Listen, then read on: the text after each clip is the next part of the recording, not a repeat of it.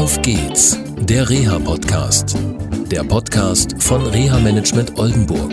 Mit Tipps und Ideen zur Rehabilitation für Unfallopfer, Rechtsanwälte und Versicherungen.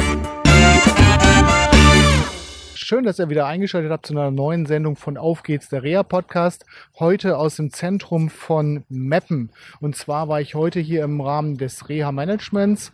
Äh, wir haben einige Reha-Planungen gemacht und ähm, ja, das Problem war, dass ich manchmal auch Fälle habe, wo nach einer Knochenbruchsituation die Knochen nicht so wollen, wie sich die Ärzte sich das vorstellen und natürlich auch nicht, wie sich die ja, Betroffenen äh, das so vorstellen. Und ähm, ja, da gibt es einige Möglichkeiten.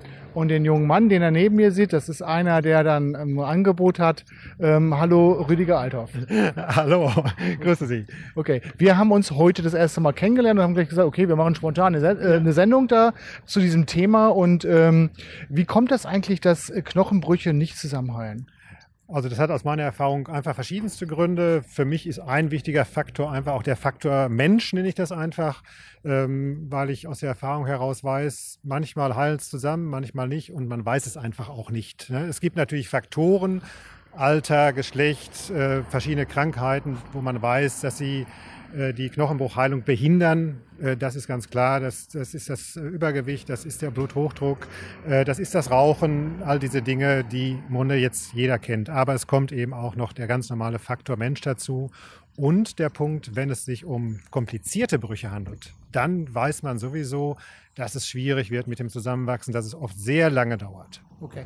Ähm, das bedeutet aber auch gleichzeitig, dass es kein Arztfehler ist, sondern das liegt am Menschen selber. Richtig, ganz genau. Also das, das muss man ganz klar sagen, äh, dass, dass da hier der Arzt überhaupt keinen Einfluss letztendlich hat. Im Gegenteil, dass ich durchaus auch Ärzte habe, die mir dann sagen, Herr Althoff, wir wissen einfach vieles über die Knochenbruchheilung noch nicht und daran liegt es. Okay.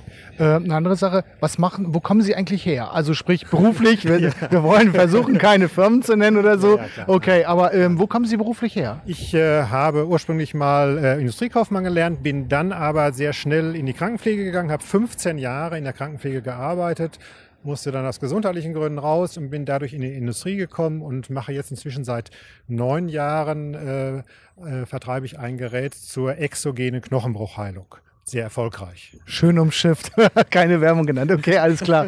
Ja, das ist ja. nämlich ein schwieriges Feld, ja. weil es gibt zwei große Anbieter. Für den einen arbeitet der Herr Althoff, dann gibt es noch einen anderen Anbieter und ähm, wir wollen natürlich neutral bleiben. Okay, wenn so ein Knochen oder mehrere Knochen überhaupt nicht zusammenwachsen wollen, was kann man da konkret machen? Können Sie mal so zwei Beispiele nennen?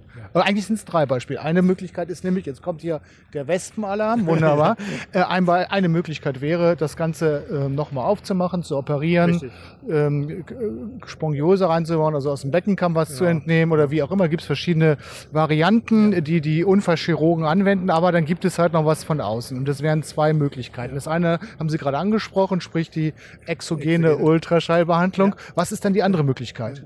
Die, dass das im Grunde durch den, äh, durch den Ultraschall die, die, der Knochen zertrümmert wird, in Anführungsstrichen, dass man, man dadurch also den Knochen, äh, das Knochenwachstum wieder anregt, letztendlich letztendlich. Okay. Ja? Und, und im Gegensatz zu äh, der anderen Therapie, wo es eben um hochfrequenten Ultraschall geht, der von außen angewandt wird. Hochfrequent, niedrigintensiven Ultraschall. Okay. Wie lange muss man da so ein Ultraschallgerät dann so, also ist das riesengroß oder worum, wie, was muss man sich darunter vorstellen? Also das Ultraschallgerät ist ein kleines, ungefähr Zigarrenkasten großes Gerät letztendlich, das in, in Eigenbehandlung genutzt wird. Das heißt, der Patient äh, bekommt die Stelle markiert vom Arzt oder die Stellen, je nachdem, äh, wo man hin muss mit dem Gerät. Dann bekommt er von mir in diesem Fall eine Einweisung, äh, wie er es handhaben muss, was letztendlich ganz einfach ist. Und da muss er sich einmal am Tag behandeln äh, mit dieser Therapie. Die Therapie ist schmerzfrei, ist ohne Risiken, hat keinerlei Risiken. Die einzige Kontraindikation sind Patienten mit Tumorzellen, weil eben letztendlich durch diesen Ultraschall die knochenbildenden Zellen angeregt werden, sich schneller zu vermehren. Und dann geht man davon aus, bei Tumorpatienten, dass das natürlich auf die Tumorzellen genauso wirkt und deshalb darf man es da nicht anwenden. Okay. Mhm. Äh, ganz konkret, man weiß ja als Patient nicht immer, ähm, ich habe es natürlich eben mitbekommen, ich war dabei gewesen, man weiß ja nicht immer, wo ist genau der Bruch, wo muss ich eigentlich dieses Gerät, den Zigarrenkasten ranhalten. ähm, was, was wird im Vorwege gemacht? Äh, also grundsätzlich muss der Arzt es eben verordnen, äh, empfehlen äh, und äh, dann gibt es ein gemeinsames Treffen in der Regel mit dem Arzt, dem Patienten und äh, mir, um äh, dem, damit der Patient die Stelle angezeichnet bekommt unter Röntgenkontrolle, damit man genau mit dem Ultraschallgerät Kopf auf, in den Bruchspalt kommt, weil da müssen wir genau hin und das kann nur der Doktor anhand der Röntgengeschichte machen und deshalb überlassen wir das auch ganz und gar dem Doktor.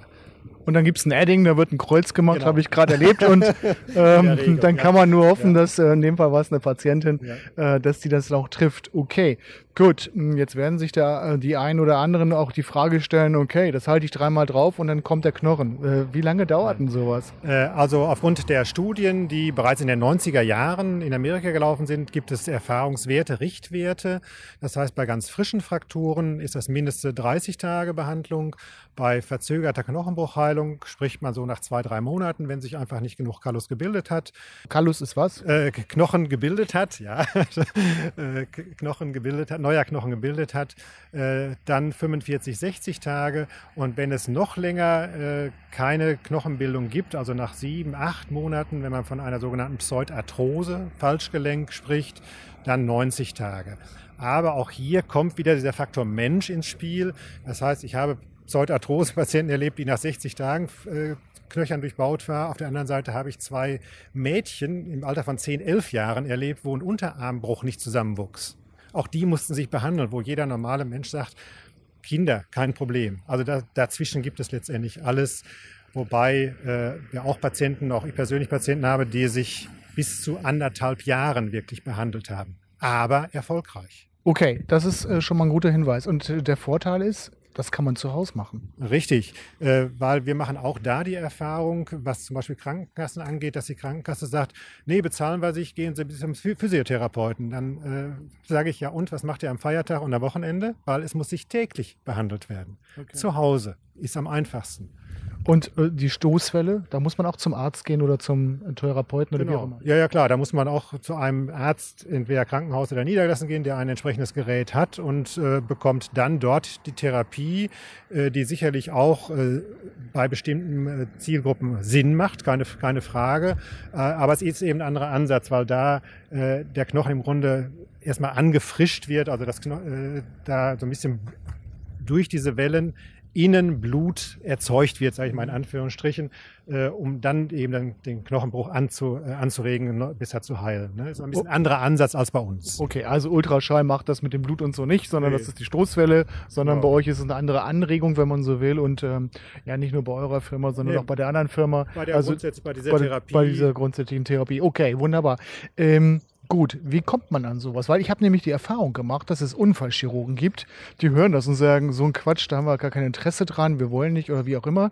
Auf der anderen Seite sehe ich, wie hier jetzt im äh, Ludmillenstift im Meppen, äh, wo ich ja nun öfters bin, dass man da sehr offen ist und auch viele Verfahren sich anguckt, sowohl Stoßwelle als auch äh, die Ultraschallbehandlung. Ähm, was kann der Patient machen, wenn er einen Eindruck hat, Mensch, das wächst doch nicht so zusammen oder so? Natürlich eine Möglichkeit, erstmal sich einen zweiten medizinischen Rat Rat zu holen.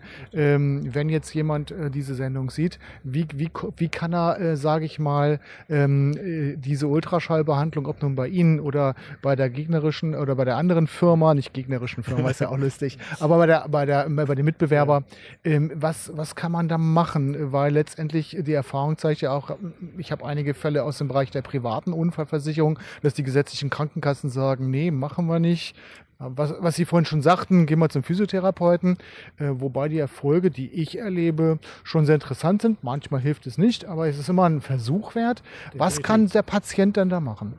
Äh, also am einfachsten ist in der heutigen Zeit natürlich äh, Herrn Google zu fragen. Ganz klar, wenn man da äh, Frakturheilung oder äh, verzögerte Knochenbruchheilung eingibt, kommt man eigentlich auf die entsprechenden Seiten äh, der Anbieter, muss man sagen, und kriegt da die Informationen. Das ist eigentlich der einfachste Weg. Und bei uns in der Firma ist es halt so, dass wir dann die Möglichkeit haben, über die Homepage äh, den Kontakt herzustellen und dann geht es an die einzelnen Außendienstmitarbeiter äh, von denen wir in Deutschland, glaube ich, 14, 15 haben, also sehr intensiv, in Nordrhein-Westfalen alleine drei, um eben das Ganze auch schnell möglichst schnell an den Patienten zu bringen, die Informationen dann. Der Patient bekommt dann, wenn es sich um Kassenpatienten oder Private, wie auch immer handelt, Unterlagen zum Einreichen bei der Kasse, um doch zu versuchen, dass die Kosten übernommen werden. Oder es kommt eben die Unfallversicherung ins Spiel, die dann gegebenenfalls die Kosten übernimmt. Und äh, so unterstützen wir halt unsere Patienten da in möglichst äh, sehr intensiver äh, Form, sage ich mal, um, um möglichst schnell ihnen dann auch zu helfen. Okay. Super. Jetzt habt ihr, wenn die Knochen nicht zusammenwachsen sollten oder ihr jemanden kennt, äh, wo dieses Problem auch aufgetreten ist, eine Idee. Hm, ich glaube, wenn man bei Google Rüdiger Althoff und äh, Ultraschall eingibt, dann wird man, glaube ich, fündig. Weiß ich nicht.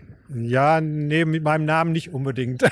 also exogene Ultraschallbehandlung eingeben. Ja, das auf ähm, jeden Fall. Ihr seid gewohnt, dass wir Links unten reinpacken äh, in die Sendung. Das machen wir diesmal nicht, weil es gibt einen Mitbewerberstreit und ähm, da bin ich weder für A noch für B.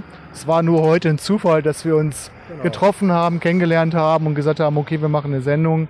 Natürlich benutze ich oder was heißt benutze, aber setze ich beide Bewerber auf diesem Markt ein. Okay. Ja, ja. Herr Althoff, vielen Dank für dieses Gespräch. Ja, ich danke auch. Vielen Dank. Tschüss. Das war eine Folge von Auf geht's, der Reha-Podcast.